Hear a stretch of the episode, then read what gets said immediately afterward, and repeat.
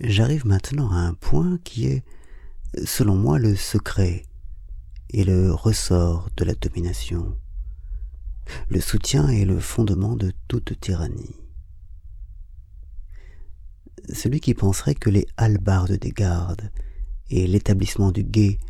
garantissent les tyrans se tromperait fort. Ils s'en servent plutôt, je crois, par forme et pour épouvantail, qui ne s'y fie. Les archers barrent bien l'entrée des palais aux moins habiles, à ceux qui n'ont aucun moyen de nuire, mais non aux audacieux et bien armés qui peuvent tenter quelque entreprise. Certes, il est aisé de compter que parmi les empereurs romains, il en est bien moins de ceux qui échappèrent au danger par le secours de leurs archers, qu'il n'y en eut de tués par leur propre garde.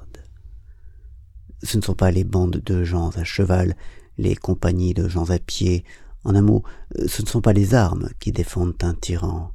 mais bien toujours, on aura quelque peine à le croire d'abord, quoique ce soit exactement vrai, quatre ou cinq hommes qui le soutiennent et qui lui assujettissent tout le pays. Il en a toujours été ainsi, que cinq à six ont eu l'oreille du tyran et s'y sont approchés d'eux-mêmes, ou bien y ont été appelés par lui pour être les complices de ses cruautés, les compagnons de ses plaisirs, les complaisants de ses sales voluptés et les copartageants de ses rapines? Ces six dressent si bien leur chef qu'il devient, envers la société, méchant non seulement de ses propres méchancetés, mais encore des leurs. Ces six s'en tiennent sous leur dépendance six mille,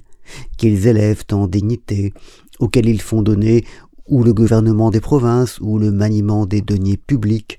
afin qu'ils favorisent leur avarice ou leur cruauté, qu'ils les entretiennent ou les exécutent à point nommé, et fassent d'ailleurs tant de mal, qu'ils ne puissent se maintenir que par leur propre tutelle, ni d'exempter des lois et de leurs peines que par leur protection. Grande est la série de ceux qui viennent après cela, et qui voudra en suivre la trace et verra que, non pas six mille, mais cent mille, des millions,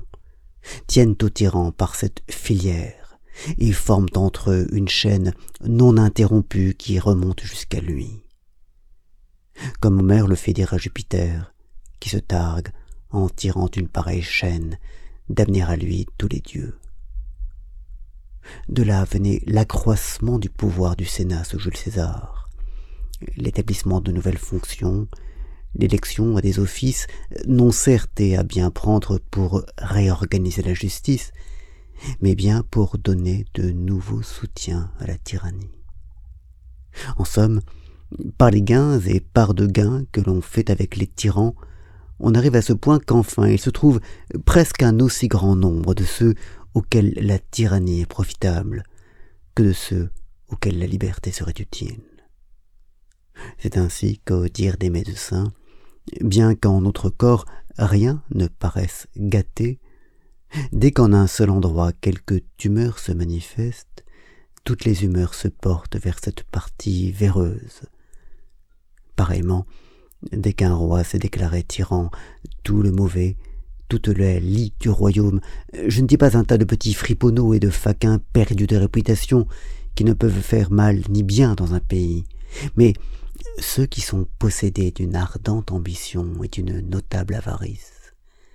se groupent autour de lui et le soutiennent pour avoir part au butin et être sous le grand tyran autant de petits tyrannos. Ainsi sont les grands voleurs et les fameux corsaires, les uns découvrent le pays, les autres pourchassent les voyageurs, les uns sont en embuscade, les autres au guet, les uns massacrent, les autres dépouillent, et bien qu'il y ait entre eux des rangs et des prééminences, et que les uns ne soient que les valets et les autres les chefs de la bande, à la fin il n'y en a pas un qui ne profite, sinon du principal butin, du moins du résultat de la fouille. Ne dit-on pas que non seulement les pirates ciliciens se rassemblèrent en si grand nombre qu'il fallut envoyer contre le grand Pompée, mais qu'en outre ils attirèrent à leur alliance plusieurs belles villes et grandes cités, dans les havres desquels, revenant de leur course, ils se mettaient en sûreté, donnant en échange à ces villes une portion des pillages qu'elles avaient recélés. C'est ainsi que le tyran a servi les sujets les uns par les autres.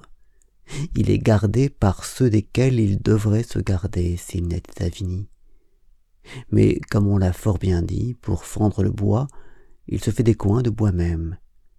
Tels sont ses archers, ses gardes, ses halbardiers.